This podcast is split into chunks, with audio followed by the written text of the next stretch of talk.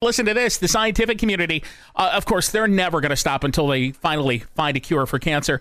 Uh, they have some new research being done and appears to be very promising, if not a little spooky. Researchers at the Cold Spring Harbor Laboratory in New York believe the magic cure may come from bats.